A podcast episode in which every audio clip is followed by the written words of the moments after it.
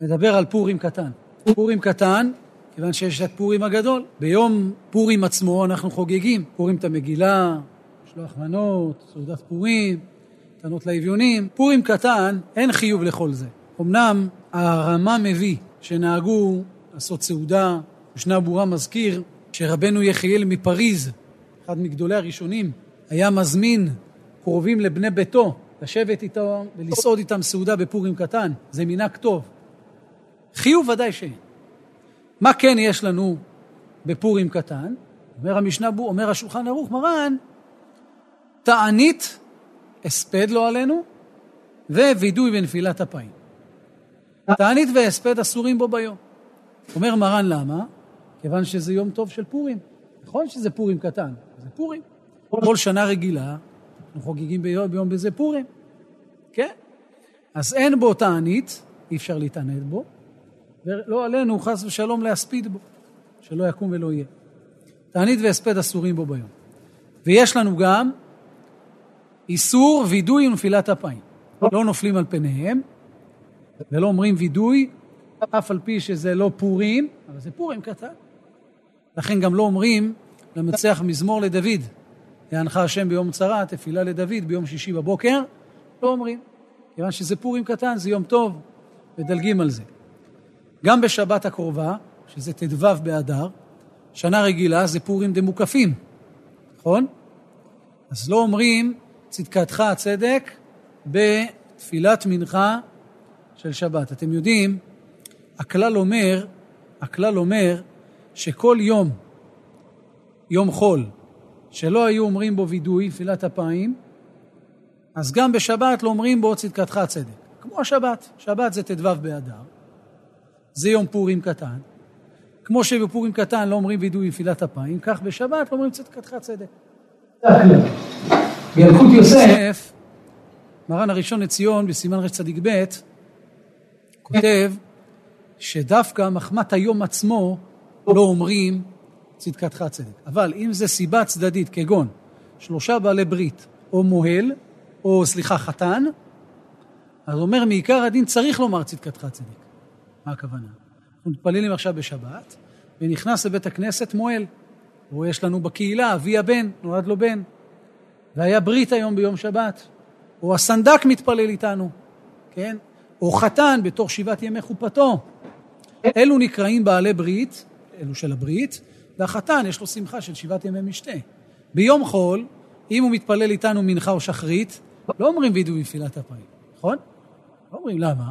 כי הוא פוטר את כל הציבור, מלומר את השמחה שלו, דוחה את הווידוי נפילת אפיים, בפרט שאנחנו פוסקים שווידוי נפילת אפיים זה רשות, זה לא חובה על פי הקבלה, על פי הפשט. על פי הפשט, וידוי נפילת אפיים זה רשות, זה לא חובה. אז הוא פוטר אותנו בשמחה שלו. מה יהיה הדין בשבת? האם הוא יפטור אותנו מאמר צדקתך צדק? באלקוט יוסף כותב הרב שהוא לא פוטר מעיקר הדין. החילוק, כיוון שזה לא מחמת היום עצמו, כמו נגיד השבת. השבת זה פורים קטן. היום עצמו, ט"ו באדר, באדר, לא אומרים וידוי נפילת אפיים. זה יום עצמו שהוא פטור. לא לגבי צדקתך צדק, זה המקובלים אומרים, שאין לומר, שיש לומר אפילו שהוא נמצא. כי זה לא סיבה מספיק חזקה כדי לפתור אותו מלומר צדקתך צדק. ככה הוא כותב באלקוט יוסף. בפועל, הרבה מקומות לא ראיתי שנוהגים בזה. תתפלל עם מרוקאי, תתפלל עם מי שאתה לא רוצה. אתה רואה, אם יש נגיד איזה אבי הבן, או מועל, או חתן, חגיגה, סיבה למסיבה. יהי שם. לא אומרים צדקתך צדק. למה? רואים, הוא נמצא פה החתן, נמצא פה אה, שלושה בעלי ברית. אבל תדעו שבאלקוט יוסף הרב לא כותב ככה. צדקת צדק זה צידוק הדין. זה כמו צידוק דין. אז מדלגים על זה. למה צידוק דין? על משה רבנו, דוד המלך ויוסף הצדיק שמתו בשבת. למה אומרים צדקתך צדק? אנחנו מצדיקים את הדין עלינו, על שלושת הצדיקים הגדולים הללו. אז זה דומה לווידוי נפילת אפיים. זה לפי הפשט. עובדיה לא כתב על זה. עובדיה לא דיבר על זה. מי שכתב על זה זה הראשון לציון באלקוט יוסף. הוא מביא בסימן רצ"ב את החידוש הזה. שלא, שהפוך, שכן לומר, שגם אם הם נמצאים בשבת, כן צריך לומר צדקתך צדק. ברש צדיק ב', בהלכות אה, שבת. זה דיני תפילת אה, מנחה, סעודה שלישית, ואחר כך דיני צדקתך בשבת, רש צדיק ב'. ככה הוא כותב בלקוט יוסף. אבל אמרתי לכם, בפועל לא ראיתי שהרבה מקומות נהגו, למה? כי זה נתפס כמו וידוי. בווידוי נפילת אפיים, בכל הזדמנות שהיא, אה, ויאמר לקוצרים השם עמכם, מי שם השם? ואם החזן יגיד וידוי, וואו, וואו, מסכן החזן. מסכן החזן הלך עליו. החתן פוטר מלומר וידוי נפילת אפיים מרגע החופה. היה חופה, עכשיו הוא חתן. לפני כן אין עוד דין חתן. אה, הוא הלך למקווה, הוא גמר את התהילים, הוא נסע לרב עובדיה להתפלל, הוא בהכנות. הוא עדיין לא נקרא חתן. ברגע שהוא התחתן, אז הוא נקרא בדיוק שבעה ימים. פשוט, מה... מה לא? כן, מה? הוא עוד לא חתן, הוא התחתן בלילה. מה זה? אה, אפשר להקל. הם נמצאים כבר שם. פעם התפללתי אצל מרן, הרבה פעמים, אבל אחד הפעמים שהתפללתי, אחד הפעמים שהתפללתי אצל מרן, אני זוכר, מיד אחרי שחרית, אז אה, ניגש אליו הגאון הרב בן אבו, הרב של גילו, ושאל אותו הרב, אמר לו, יש חתן, בא לבית כנסת, האם לבקש ממנו שיצא בחוץ, או שלא יהיה איתנו ויפתור את הציבור מלומר וידוי נפילת אפיים. אז הרב אמר לו, אדרבה, אני זוכר את המילה הזאת, הוא אמר, אמר לו, אדרבה ואדרבה, תכניס אותו לבית כנסת שיפתור אותם מלומר וידוי. עכשיו, מה ההסבר בזה? למה לא יגידו וידוי נפילת הפלאים? אז בן איש חי כותב בפרשת כי תישא, נקרא את זה אוטוטו, שבת לא הזאת אם ירצה השם, בן איש חי בהלכות הוא כותב, שכשנמצא אחד מהפותרים, כמו שלושה בעלי ברית או חתן, אז הוא אומר, זה נעשה מן השמיים. התיקון של הווידוי נפילת אפיים נעשה לצד הטוב ביותר מן השמיים. ככה, ככה חז"ל, ככה חז"ל תיקנו, לכן לא אומרים וידוי נפילת אפיים. איפה הלך וידוי נפילת אפיים? החז"ל, מה לא ידעו שזה תיקון גדול, אלא מה הם אמרו? שהחתן מגיע, זה משנה את כל המצב, אז גם מבחינת התיקון של הווידוי נפילת אפיים, זה תופס גם לנו. הם רואים גם לנו. מה, מה? לא צריך, תראה, לפעמים בן אדם עושה את זה בצורה שזה מראה כאילו, הלאה, איזה כיף, רק בוא נתפטר מהתפילה.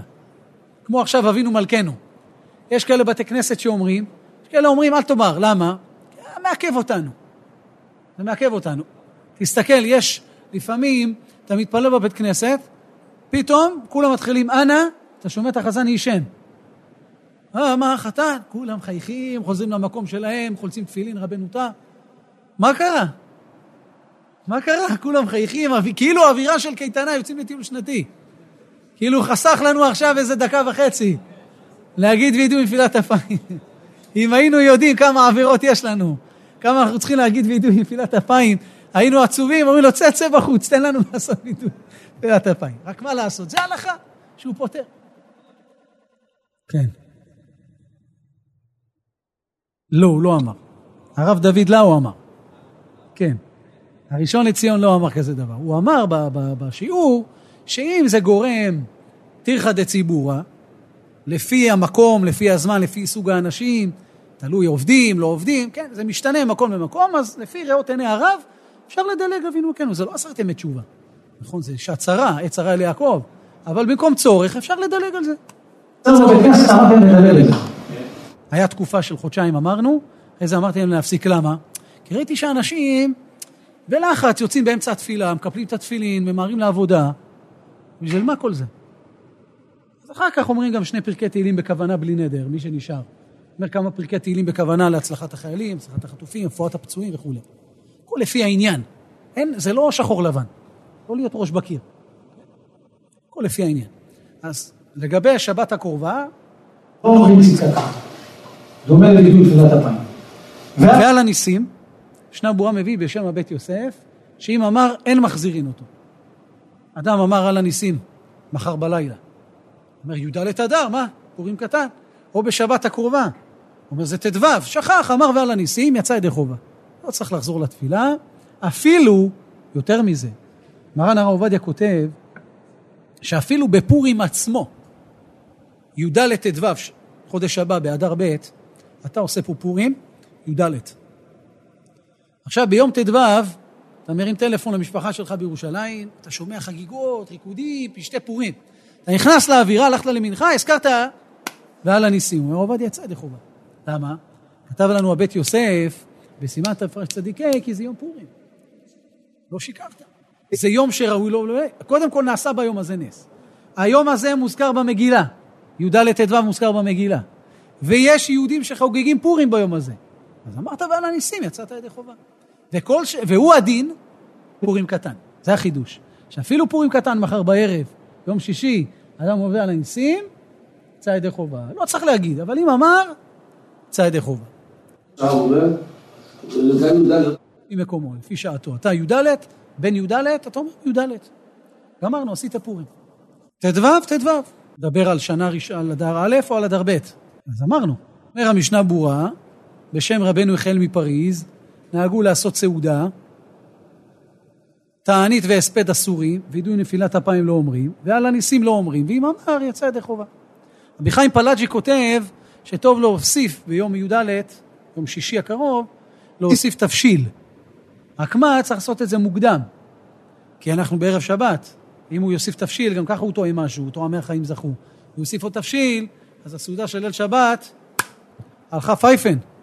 אז יעשה מוקדם, יגיד לאשתו תעשי איזה תבשיל, תעשי משהו, ויטעם, אומר רבי חיים פלאג'י, יטעם משהו לכבוד פורים קטן.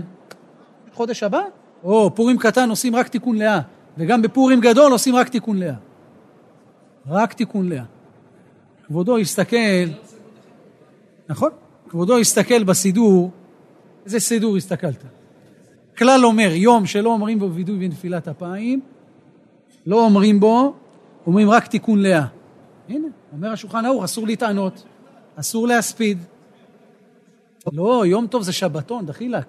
זה חג. שלושה רגלים, אתה אוכל שותה, אסור בשביתה.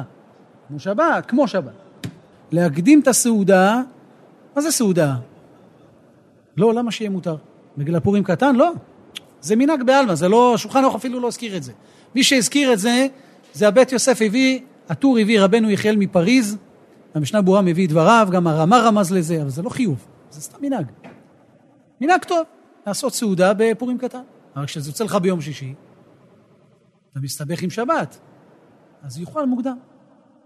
נתפלל שחרית, נעשה פת שחרית, הוא יטעם משהו, חיים טובים שלום. כן, אין בעיה, הכל לפי העניין.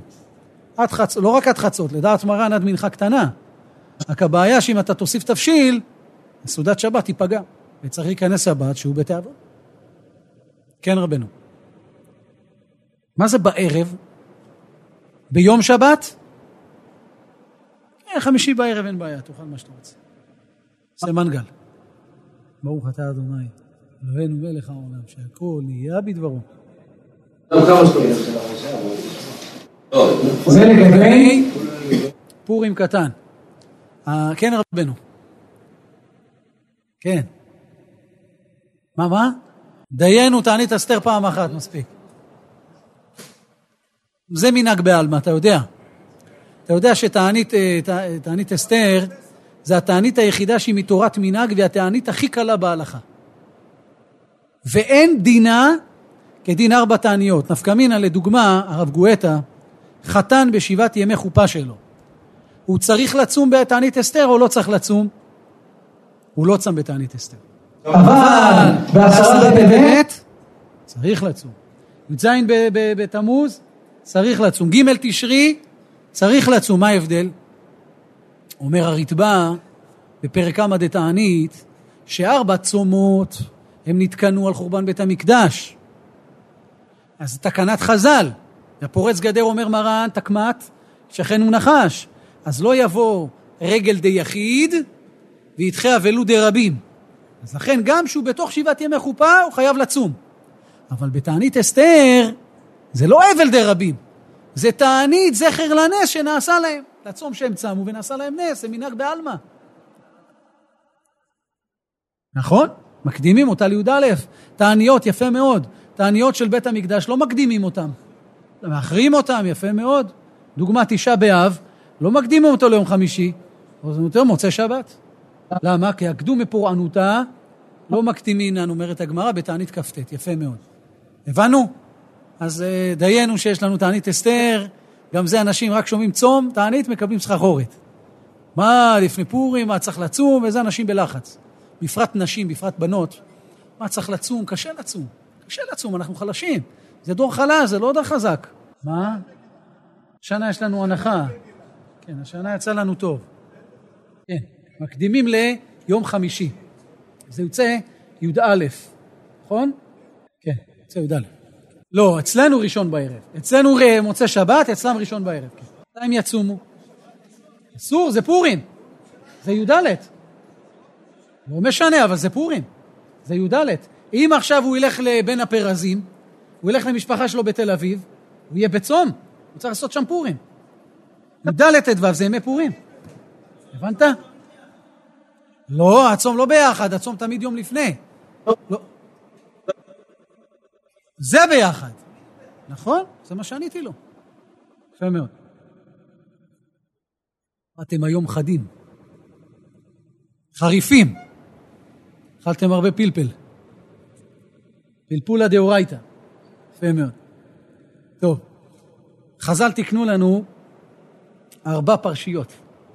שקלים, זכור, פרה, החודש. יש מחלוקת גדולה בראשונים, האם חיובם מן התורה או מדי רבנן. נראה מדעת מרן השולחן ערוך בסימן תרפ"א סעיף ז', וגם בהלכות קריאת ספר תורה, שזכור ופרה זה דאורייתא. שקלים והחודש זה רבנן. יש חולקים בזה, שומעים לו. דרבנן ושומעים הכל דאורייתא. אבל מה שנראה מדעת מרן שולחן ערוך, וככה גם נראה בחזון עובדיה של מרן עליו השלום, שזכור ופרה זה דאורייתא, שקלים זה דרבנן. ישנה בועה הביא בשם רבנו הלבוש, בתחילת סימן תרפ"ה, הסבר מאוד יפה, מה העניין של... תקנת הארבע פרשיות הללו. אז הוא מסביר, שקלים, אנחנו באחד באדר משמין על השקלים, שהיה בית המקדש קיים, כתוב בירושלמי, היו מכריזים בכל עם ישראל להביא מחצית השקל לבית המקדש, והיו קוראים מזה קורבנות לבית המקדש, תמידים.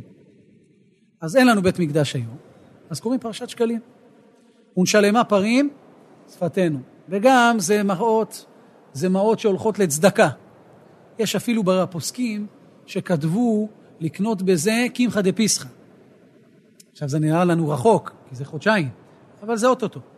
ובשנה רגילה זה חודש לפני פסח.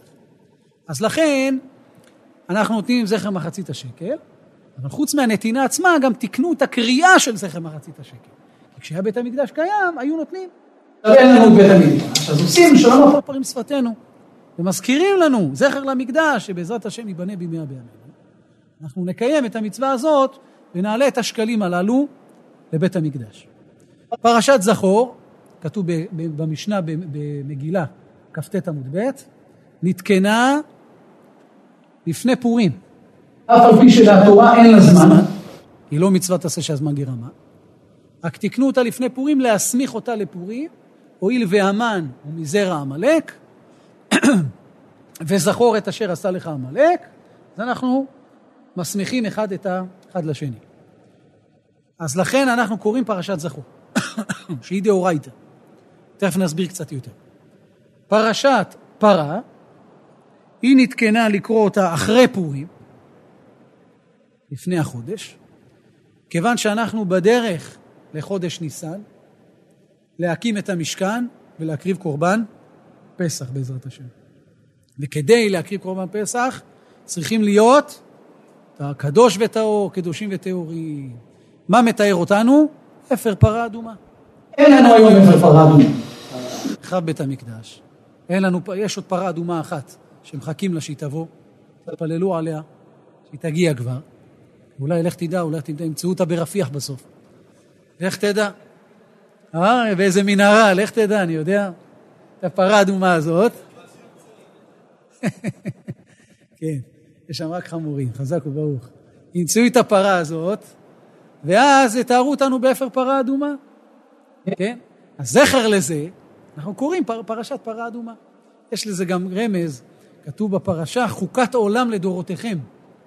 אז יש פוסקים שאומרים, מכאן הרמז, מכאן המקור שפרה זה דאורייתא.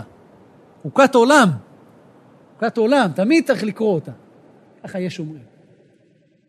ואחר כך יש לנו את פרשת החודש, הכנה לחודש ניסן, כי הוא ראש החודשים, ראשון הוא לכן לכל חודשי השנה, מלך של החודשים. אז אנחנו קוראים לפני כן, מכינים את עצמנו. זה חודש מיוחד מאוד, חודש של ניסים ונפלאות. פרשת שקלים היא דרבנן לדעת מרן. בארבע פרשיות, לכתחילה לא מומלץ שקטן פחות מגיל מצוות יעלה למפטיר של הפרשות הללו. ואם עלה, לא ירד אפילו בדאורייתא. אפילו בזכור, אפילו בפרה שהם דאורייתא, אם עלה, לא ירד. כל שכן, בשקלים והחודש. רק לכתחילה לא יעלה. בשקלים, אנחנו קוראים שם בכי טיסה. כן? זה יתנו, מחצית השקל בשקל הקודש, העשיר לא ירבה, והדל לא ימית, מה שנקרא שבת הבאה בעצם. זה כי תישא, זה הפרשה של זכר מחצית השקל. זה לנו כאילו שבת אחרי. עוד הפעם שאנחנו חוזרים בספר השני, וקוראים קוראים את זכר מחצית השקל. מה, מה, מהקריאה הזאת, נשמע לנו עוד מנהג של נתינת זכר מחצית השקל, הצדקה. הרמ"א מביא בתרצ"ד בהלכות פורים, שנהגו לתת זכר מטבעות, זכר מחצית השקל. הרמ"א כותב שנהגו לתת חצי שקל מטבע יוצא באותה מדינה, כך נהגו אשכנזים, שלושה חצאי שקלים. ספרדים מפרגנים, נותנים תשעה גרם כסף טהור, עושים חשבון כל שנה מחדש כמה זה יוצא. האמת שעוד לא שמעתי, יצא לכם לשמוע כמה זה השנה? כמה כמה? 25 שקלים, יש מחלוקת עם מע"מ, בלי מע"מ, אבל זה כבר לא קשור להלכה, זה מנהג בעלמא ולא חייב להקפיד בזה. נגיד 25 שקלים. והתימנים לא נהגו לתת מעות זכר מחצית השקל. הם לא נהגו לתת, ככה היה מנהג אצלם. נכון או לא? הם לא נהגו לתת. זכר מחצית השקל. מחצית השקל, מטרתו היא, מטרתו היא לתת, בזמן שבית המקדש קיים, לקורבנות. היום אין לנו קורבנות, נותנים את זה למוסדות של תורה וחסד. אומר רבי חיים פלאג'י, כתוב במדרש, אם ביקשת לעשות צדקה, עשה עם עמלי תורה. כמו פה, כולל חזון עובדיה, מקים, מקימים עולה של תורה, תראו, בן פורת יוסף, מה זה יום שכולו תורה ב, ב, ב, ביום הבחירות, ובחרת בחיים, בוחרים בחיים, בוחרים בתורה. זה מקום שמחזיקים תורה, מקום שמפיצים תורה. זה כל השנה, נכון? 24-7, 365 יום בשנה. זה דבר גדול לעזור למקום כזה. וזה הצדקה המובחרת ביותר, וכך הוא מביא מדרש, לתת לו לעמלי תורה, לבני תורה, לתלמידי חכמים, מוסדות של תורה. שאל אותי מישהו, אנחנו בונים בשכונה בית כנסת. זה טוב, מצוין, למה לא? בונים בית כנסת, זה דבר גדול. לא ילך לכל מיני דברים אחרים. יש אנשים נותנים צדקה שיעשו איזה ספסל בגינה. אני לא מזלזל, גם זה חשוב. אבל זה לא העיקר. הוא אומר לעילוי נשמת אבא שלו. אתה שם ספסל בגינה הציבורית, ספסל. שים ספר תורה, ספרי ש"ס, פוסקים, משניות, שעשו לו נחת רוח. זה יותר חשוב מאשר יעשו שם איזה, איזה בריכה או איזה מפל עם מים. זה הרבה יותר חשוב, תורה. לעזור לתלמידי חכמים. זה לעניין זכר מחצית השקל. במחלקות הרמב"ן ורבנו עובדיה ברטנורה, מאיזה גיל חייב לתת. הם מדברים על בית המקדש, כן? רק מזה אנחנו לומדים להיום. לפי רבנו עובדיה ברטנורה, מגיל 20.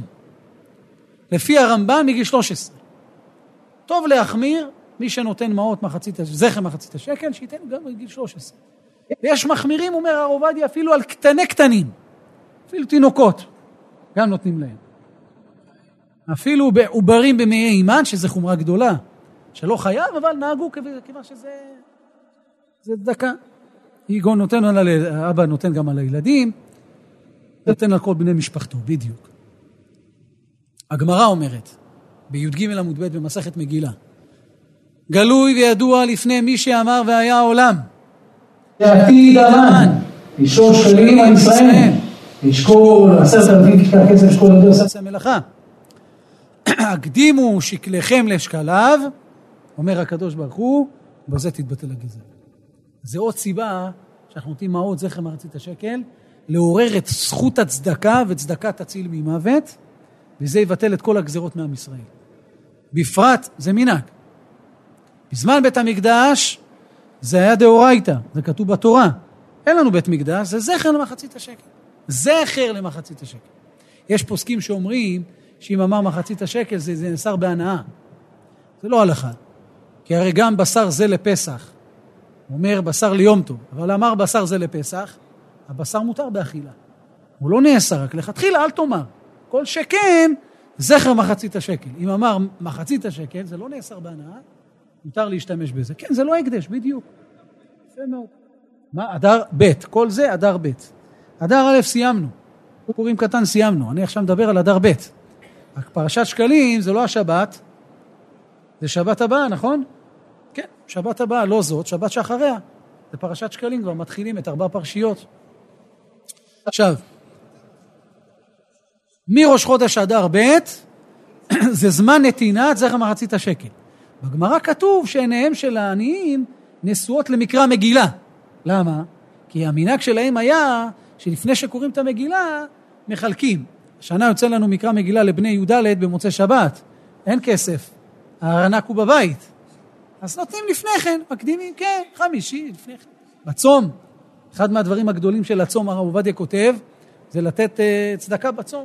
איגרא דתענית צדקת, גמרא בברכות דו. השכר של התענית, צדקה הגמרא אומרת. השכר של הצום, לא הצום. אכלת, לא שתית, מאית, מיעטת חלבך ודמך, זה דבר גדול, אבל השכר של הצום זה לא על זה. מה אומר? זה הצדקה שאתה נותן. ככה כתוב בגמרא. כתוב בספר חסידים, תענית זה אותיות ט' אני. כאילו לתת לעני, ככה הוא כותב. בנוגע לפרשת שקלים. עכשיו תראו, באופן כללי, יש מחלוקת האם חובה לעשות בדיקת מחשב לספר תורה או לא. בזמנם לא היה מחשב, לא היה תוכנות כמו שיש היום. הכל מתקדם, הכל רץ קדימה. לא יודע אם קדימה, אבל זה רץ. לפעמים זה לא קדימה, לפעמים זה מביא אותנו לדברים אחורה, להרבה דברים לא טובים. אבל בזמנם לא היה, אז היו עושים הגעת מחשב על ידי בשר ודם. בן אדם בודק, היה מגיע ספר תורה. קשה מאוד. העין עייפה, העין מתעייפת, לא תמיד רואים, עושים, מדלגים שורה, אפילו באמצע קריאת תורה, אתה רואה? פתאום להתחיל מהפסוק הזה, התחיל פסוק אחרי או לפני. מדלג לו. קורה, אנחנו בני אדם. עכשיו יש מחשב. בא הגאון הרב אוזנר, ואומר היום שיש מחשב, חובה על פי ההלכה לעשות לספר תורה בדיקת מחשב. חובה. למה? אומר, זה אמצעי שפותר לך הרבה בעיות, למה לסמוך על בן אדם שהוא עשוי לטעות? לכן הוא חייב. לא. אבל הוא אומר שזה חובה מצד הדין, עושים גם וגם, זה נכון. עושים, אבל הוא אומר שזה חיוב על פי דין. הרב עובדיה לא הסכים איתו.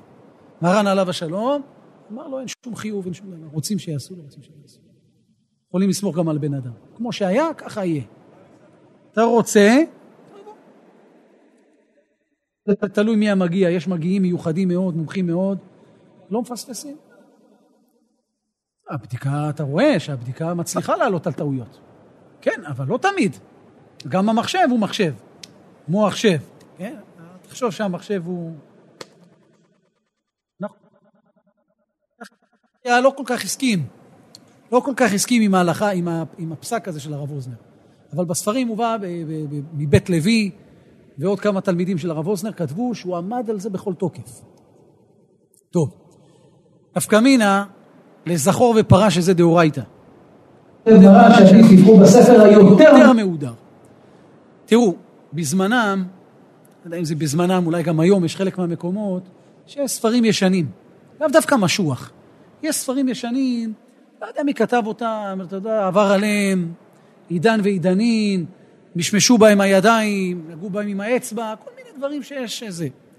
היום, כשהולכים לקנות ספר תורה, כדאי מאוד לדעת, העיקר זה הסופר והיראת שמיים שלו, והמומחיות והבקיאות שלו והידע שלו. כמובן גם כתב יפה, סימטרי, ו... אבל כל זה בסיס של יראת שמיים. לא רק לקנות ספר תורה. היה אצלנו יהודי בקהילה, שהוא, אביו ואימו לא עלינו, נפטרו תוך שנתיים. אז הוא רצה לעשות ספר תורה לעינוי שמתם. אז הלך, בדק, הגיע לאיזשהו מישהו, אמר לו, ב-70 אלף שקל אני מביא לך ספר תורה. אמרתי לו, בשום פנים ואופן. אומר לי, למה הרב? תראה איזה מחיר. אמרתי לו, זה בדיוק הנקודה. לא ייתכן בעולם ספר תורה מהודר היום ב-70 אלף שקל. תראו, אני לא סופר סתם, אין לי נגיעה. אני רוצה שיהיה לו טוב. אמרתי לו, אם אתה כבר עושה נחת רוח להורים, תעשה נחת רוח. אתה כבר מוציא עשרות אלפי שקלים, אז תתאמץ עוד קצת, תוציא עוד קצת. קצת מהמשפחה, פה הלוואה, שם הלוואה, תסדר את זה. בסוף מה יתברר? יתברר שהוא סוחר. לוקח ספרים מפה, משם, מוכר לזה, קונה מפה, קונה משם, אתה מבין? ואז מה יוצא? מי כתב את הספר תורה? אתה לא יודע מי הסופר. לך תחפש אותו עכשיו. הוא בעצמו, אני לא יודע, סוחר אם הוא יודע מי הסופר. זה כבר עבר כל כך הרבה ידיים, אז יש בזה מסחרה. לכן, חשוב מאוד לדעת מה אתה קונה. אז הוא הלך וקנה ספר תורה, הוא קנה בסוף במאה ומשהו אלף שקל. אתה רואה ספר תורה, הכתב הוא כתב. חוץ מהבית, כן, שזה נושא של חיצוניות ויופי, זה לי וענווהו, אבל כתב. גם הלכנו ובחרנו את הסופר, אנחנו מכירים אותו, יודעים מי הוא, ירא שמיים, יושב כל היום ולומד, שומר על הקדושה שלו, לא פלאפון לא כשר, לא רדיו טלוויזיה, לא שטויות בראש, מחנך בניו לתלמוד תורה, קובע, יושב ולומד כל היום, יהודי קדוש, יהודי צדיק, בקיא בהלכה, כתב יפה, עשינו, לקחנו, עשינו השוואות, הבאנו כמה סופרים, ראינו, כן? אז גם בפרה וזכור זה דאורייתא, לא כמו כל קריאת התורה במשך השנה שהיא דרבנן, כדאי, אומר עובדיה, להחמיר בכל מה שאפשר. יש כאלה אפילו מחמירים בזכור, שמכוונים להוציא ידי חובה בברכות של העולה לספר תורה. אומר, אני מכוון להוציא אתכם גם בברכות. יש דעה כזאת בפוסקים. כך מבין בשם הגאון מווילנה. אבל רוב האחרונים חלקו על הגר"א, לא הסכימו איתו. לכן תראו, לא שהוא עולה חזן, שהוא עולה לקרוא בתורה בזכור, הוא לא, לא צריך להגיד, רבותיי, אני מכוון להוציא אתכם בברכות. גם בשקלים. לא צריך לכוון להוציא בברכות. חומרה בלבד. חסידות אפילו היינו אומרים. כך כותב מרן הראשון לציון באלקוט יוסף. יש לנו עוד נקודה חשובה בעניין של אה, אה, ספר תורה, שצריך לדעת שהיום יש הרבה הרבה הרבה, לא רק מסחרה, יש הרבה מתחזים, זה יותר ממסחרה. יש היום גרפיקאים שהם יודעים לכתוב. אומנות. בכלל לא דתיים, לא ירא שמיים. אני נתקלתי במזוזה כזאת. נתקלתי במזוזה כזאת. פשוט פלא פלאות, זה דבר מדהים. עכשיו, אנשים של, שלא מבינים עניין, לא יודעים מה זה הלכה, מסתכלים, תראה איזה מזוזה יפה, תראה איזה כתב, תראה איזה יופי.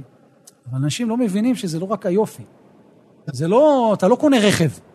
גם כשאתה קונה רכב, אתה לא מסתכל רק על יופי. זה מצב מכני, כן, אתה בודק, שואל, הוא אמין, יצרן, אמין, לא אמין, כן? קל וחומר, במלוא של קל וחומר, שאתה קונה אותו, תפילין. אתמול פגש אותי יהודי, נכנס לכולל, איפה שאנחנו לומדים. אז uh, אתה רואה בן בחור רחוק מאוד. נראה אותו בא להניח כנראה תפילין או משהו. אז הוא אומר לי, כן, הייתי אצל איזה רב, אמר לי לבוא, לבוא לבית כנסת להניח תפילין, ללכת למקווה. ברוך השם, יודעים, מתקרב לזה. אז הוא אומר לי, תגיד לי, למה תפילין כזה יקר? אמרתי לו, מה יקר? אמר לי, מה, אימא שלי ביררה לי על תפילין. עכשיו, מדובר על בחור 20 פלוס. הוא אומר, אימא ביררה לי על תפילין, 2,500 שקל.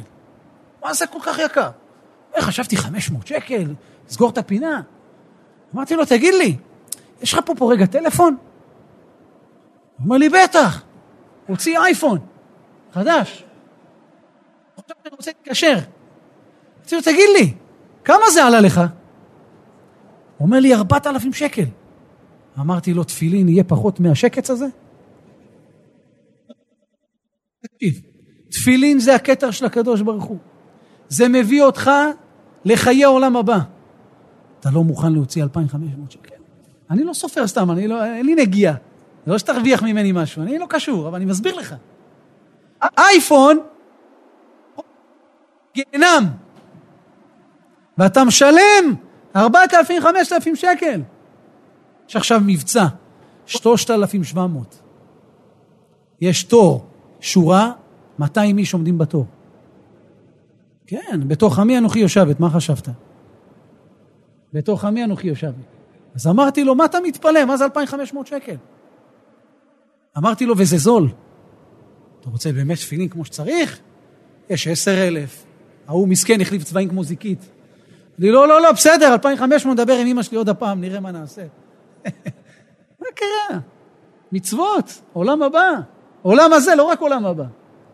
ככה זה יצא הרע. מגיעים למצוות, תביא לי, תעשה לי הנחה, תעשה לי זה, למה כזה יקר, מאיפה זה, מי אמר, מה אמר. לא, תסביר לאמא שלך, תסביר לה. למה הלכת לרב? אמרת לי שהלכת לאיזה רב, כן, לא אזכיר את השם של הרב, הלך לרב. הוא אמר לך למקווה ותפילין וזה, למה הלכת לרב? כי לא טוב לך, נכון? אמרתי, אמרתי לו, אתה יודע למה טוב לך? כי אתה כל היום מתעסק בשטויות.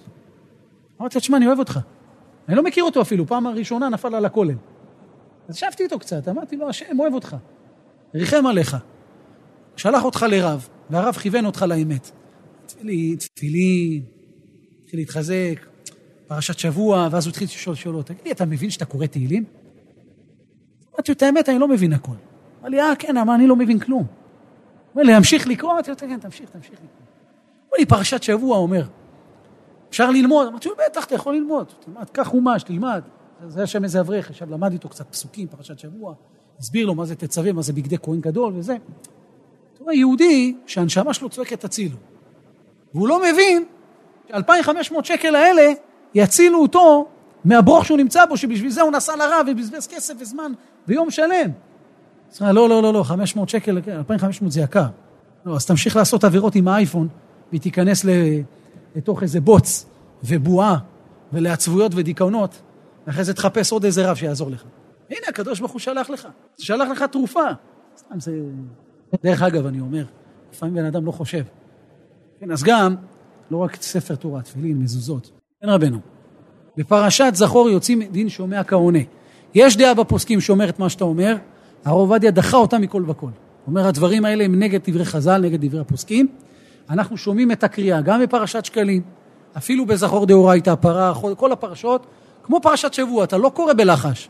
אתה שומע מהחזן, מהשליח ציבור, מהבעל קורא, הוא קורא לנו את התורה, אנחנו שומעים דין שומע כעונה, יוצאים ידי חוב.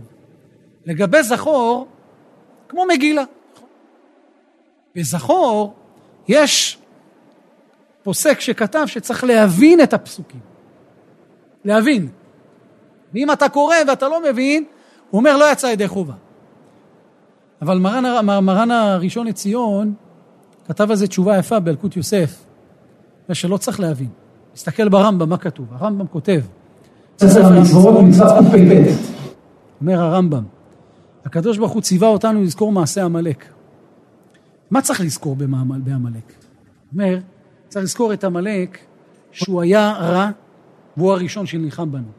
לזכור את המעשה שלו ולהכניס בלב שנאה ואיבה לעמלק. כך כותב הרמב"ם. עכשיו, אם אני קראתי, זכור את אשר עשה לך עמלק, זכרתי את מעשה עמלק. כתוב ברמב"ם שצריך להבין. כתוב ברמב"ם שצריך להבין. רק מה, אני אגיד לכם שלמדנו בישיבה בחזון עובדיה, אני מדבר איתכם לפני המון שנים, למדנו אצל הרב יצחק יוסף, הראשון לציון, אז הוא בליל שבת של זכור, היה נותן לנו שיעור, שיעור נפלא ביותר, כמו כל השיעורים שלו, היה מסביר לנו את הפסוקים של זכור. זה לא כזה פשוט. שלושה פסוקים, מה כבר אפשר להסביר? סתם לדוגמה. ואתה איה ויגע ולא ירא אלוהים. ולא ירא אלוהים. מי זה ולא ירא אלוקים? זה מחלוקת ראשונים. רש"י, רמב"ן, אור החיים. יש אומרים זה חוזר על עמלק. האור החיים אומר, מה פתאום? התורה צריכה להגיד שעמלק לא ירא אלוקים? אחד כזה, ברור שהוא לא ירא אלוקים. אלא זה חוזר על עם ישראל. ויזנב בך כל הנחשלים אחריך. מי זה כל הנחשלים? מה, זה, מה פירוש המילה ויזנב? יש מה ללמוד. למה כתוב וזכור את אשר עשה לך, עמלק? למה לא כתוב לכם? כל מיני שאלות בדקדוק, בהבנה של הדברים, וגם פירוש מילולי. הוא היה מסביר לנו, היה מוסר לנו שיעור מאוד יפה, ואומר, תדעו, גם אני מוסר לכם את השיעור הזה, זה לא חובה. אז זה חומרה טובה, מה אכפת לנו? אנחנו לומדים תורה, מבינים את התורה של הקדוש ברוך הוא, וגם אנחנו מגיעים מוכנים למחר בבוקר לקריאת פרשת זכור. אז לכן, מי שיכול בליל שבת, פרשת זכור, יש עוד קצת זמן, אבל ללמוד את זה. עוד קצת מפרשים, ללמוד רש"י, רמב"ן, אור החיים, תסתכל קצת במפרשים, מה, מי זה עמלק, מה זה עמלק, וגם תראו ספר המצוות לרמב"ם, במצוות עשה קפ"ט, ספר המצוות קפ"ט, שם הרמב"ם, כל מילה של הרמב"ם, יש מה ללמוד ממנה. וגם בהלכות מלכים, ביד החזקה, הלכות מלכים, פרק ה', הלכה ה'. גם שמה הרמב"ם מתייחס לזכירת מעשה עמלק. כדאי לעבור על זה, כדאי לקרוא את זה קצת. יש מגן אברהם בהלכות אה, אצלנו בתרפ"ה, מגן אברהם כותב שאם קראו במקום פרשת זכור את אשר עשה לך עמלק, קראו פרשת ויבוא עמלק. איפה זה כתוב? בשלח. וילחם עם ישראל ברפידים, נכון? אומר המגן אברהם, יצא ידי חובה. זה חידוש של המגן אברהם. או, מה ההבנה? מה ההסבר אומר, כי הסברת, הזכרת, שעמלק בא ונלחם בישראל. אבל הפוסקים חולקים על המגן אברהם, למה? כי בזכור את אשר עשה לך עמלק בכי תצא, שם כתוב, לא רק הציווי, כתוב בפורש מה הוא עשה. מה כתוב שם? שר קריך בדרך. דרך אגב, קריך בדרך, שלושה פירושים ברש"י. שלושה פירושים. אז אתה לומד את זה, אתה מבין. הוא, הוא קירר אותך, דרך מקרה, אשר קרך בדרך, ויזנה בך כל נכשלים. כל המעשה הזה, כל הרוע הזה, לא כתוב ב"ויבוא עמלק". לא עמלק זה באופן כללי. כתוב שהוא בא ונלחם איתנו ברפידים. אבל... אפילו אחי, כיוון שהזכרתי את עמלק, מלחמת עמלק זה מספיק. אבל הפוסקים לא הסכימו איתו. להלכה למעשה באמת, נראה שלא יצאו ידי חובה, זה צריך לחזור ולקרוא זכור את כי תצא. זמן של זכור, אין לו זמן מן התורה. לכן זה לא מצוות השש הזמן גרמה. ויש סברה לומר שגם אישה חייבת. יש בזה מנהגים. בתוניס, הגאון הרב מאיר מזוז אומר, מעולם לא ראינו ולא שמענו שבאו לקרוא נשים בתוניס קריאת אה, זכור. ראיתי השבוע הרבי מקלוזנבורג, הרב יקותיאל יהודה אלברשטם זצ"ל, השפע חיים. שאלו אותו האם נשים יבואו לשמוע זכור. אז הוא אמר להם, איזוהי אישה כשרה שעושה רצון בעלה. שתכין לו את הצ'ונט בבית. לא צריך שלא תבוא לבית כנסת. ככה הוא אמר להם, איזו אישה כשרה, עושה רצון בעלה. כאילו, עכשיו זכור, עזב אותה בבית, היא מטופלת בילדים. אבל מרן, עטרת ראשנו, רבנו הגדול, רבי עובדיה יוסף, זכותו יגן עלינו אמן, הוא כתב בחזון עובדיה שהמנהג להחמיר, שנשים באות לשמוע קריאת זכור, וכך היה מנהגנו, כותב הרב, שהיו קובעים שעה מאוחרת יותר, והבעל הוא בייביסיטר, והנשים באות, מוציאים להם ספר תורה, וקוראים להם שלושה פסוקים זכור את אשר עשה לך עמלק. היום, ברוך השם, זה התפשט בהרבה מקומות, ודרך אגב, שתדעו, גם אשכנזים, הליטאים, הציבור הליטאי, מאוד מחמירים בזה. הם מסיימים שחריס, הולכים הביתה, האישה מתארגנת ויוצאות הנשים והבנות לבית הכנסת לשמוע קריאת פרשת זכור. רותם, לומר שהיא פטורה כיוון שהמטרה היא להרוג, לצאת לקרב, למלחמה. ואישה, נשים לאו בנות מלחמה עם מדין תורה. מה שאתם רואים היום זה משהו אחר. כן. היום יש לך טייסות. כן. מה זה? לא, היא לא צריכה לקרוא. לא. כי יש אומרים שהיא חייבת בשמיעה ולא בקריאה. מה?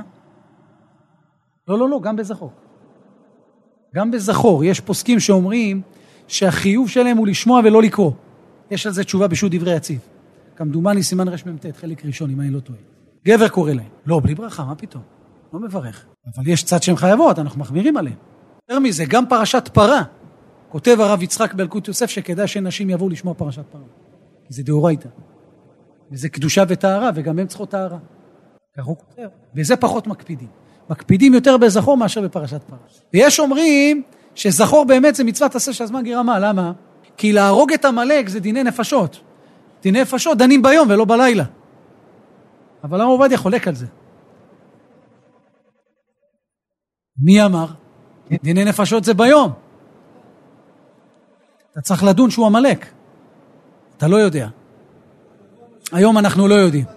בסדר, אם האם יבוא, בעזרת השם, כשיבוא ויתברר לנו, אנחנו נדע, היום אנחנו לא יודעים. זה גם הסיבה שאנחנו מקבלים היום גרים גרמנים. יבוא גרמני וירצה להתגייר. הרב אוזנר כותב בשו"ת שבט הלוי חלק ו', סימן קמ"ט. הוא אומר, אף על פי שיש לנו כוונה בשם רבנו הגר"א, גול מווילנה, שגרמניה, אדום, היא עמלק. אומר, אבל קיים עלן באבן העזר סימן ד', שבה סנחריב בלבל את העולם, אז אין לנו ודאות. אף על פי שלפי רוע אכזריותם ואפשר לומר את זה היום גם על החמאס.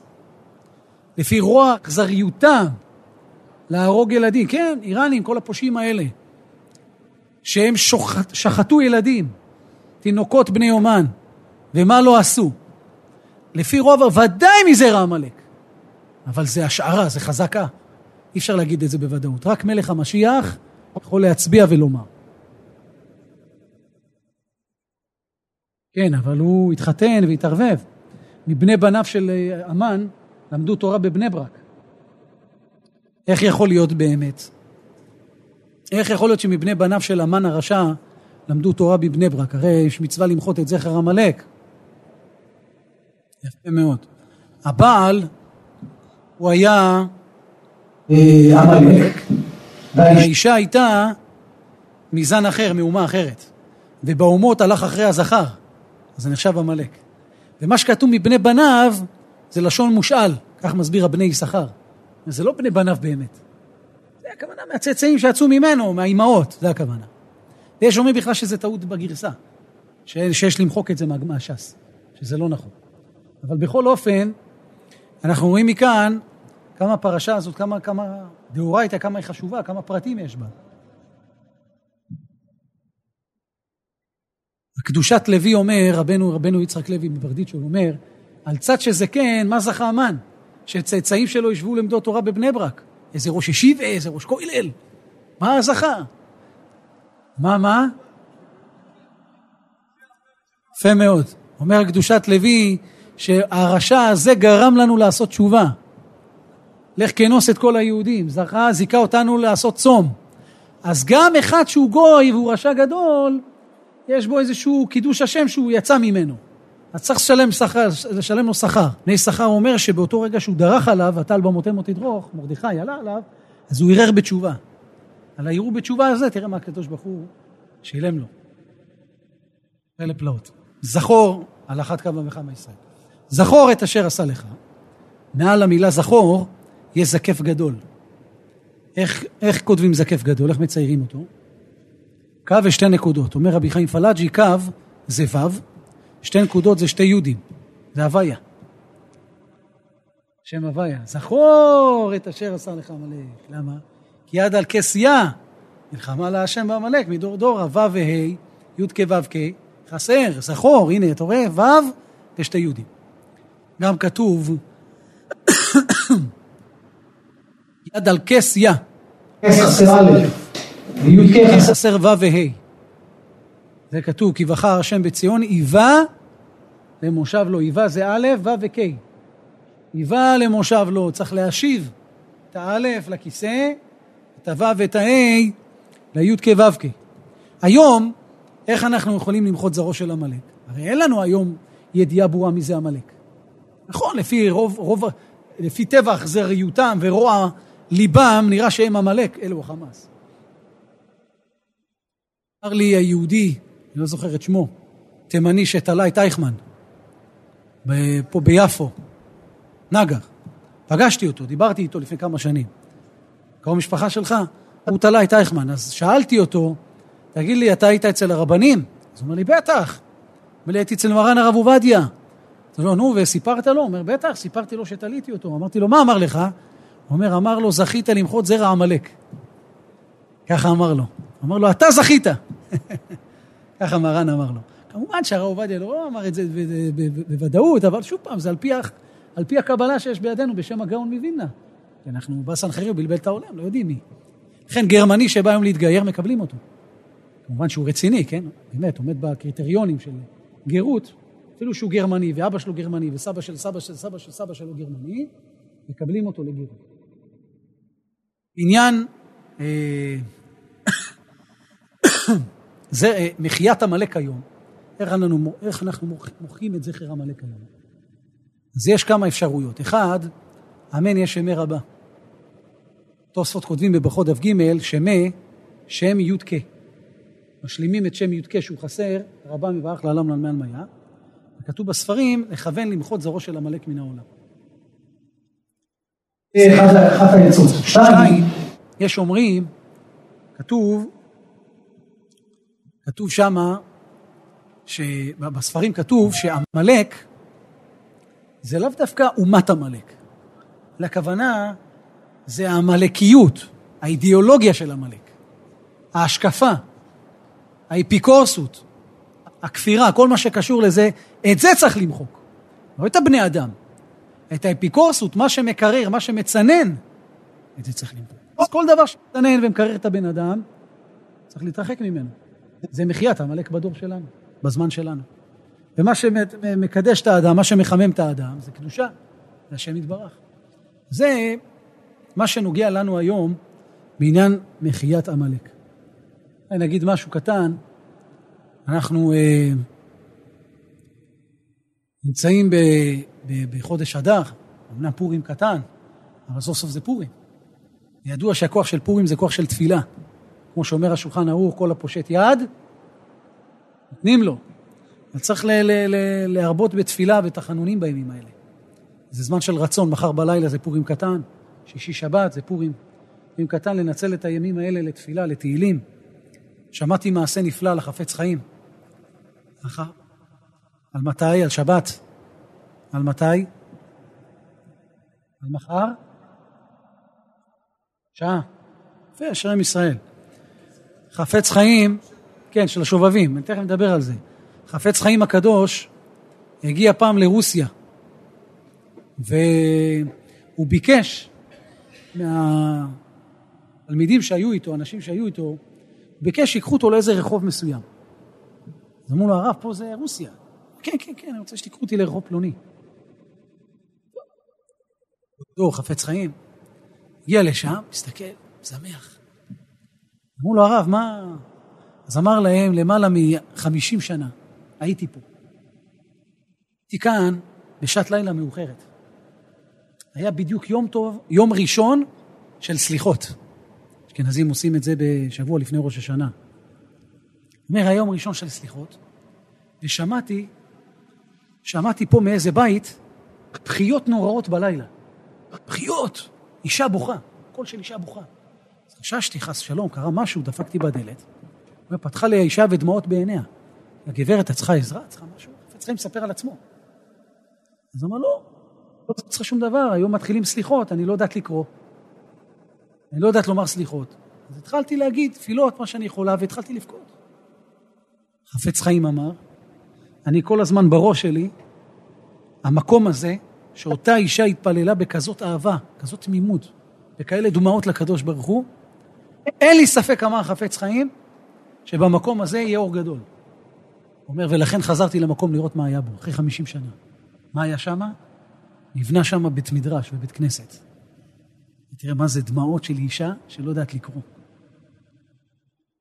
חיים וולוז'ין, סיפור דומה, שהוא הלך פעם באיזשהו מקום, גם בשעת לילה מאוחרת, הוא שמע קול בכי של יהודי, קול בכי של בן אדם.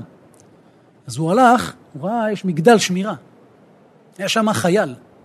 אז שאל אותו, אתה צריך עזרה, אתה בוכה, אתה צועק? אז אמר לו, לא.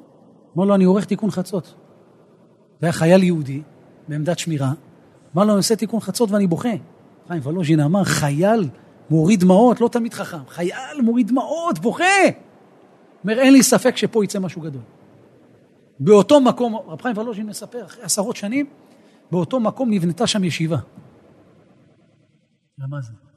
זורע צדקות, מצמיח ישועות. אדם מוריד דמעות, אדם מתפלל לקדוש ברוך הוא, אנחנו בסוף השובבים.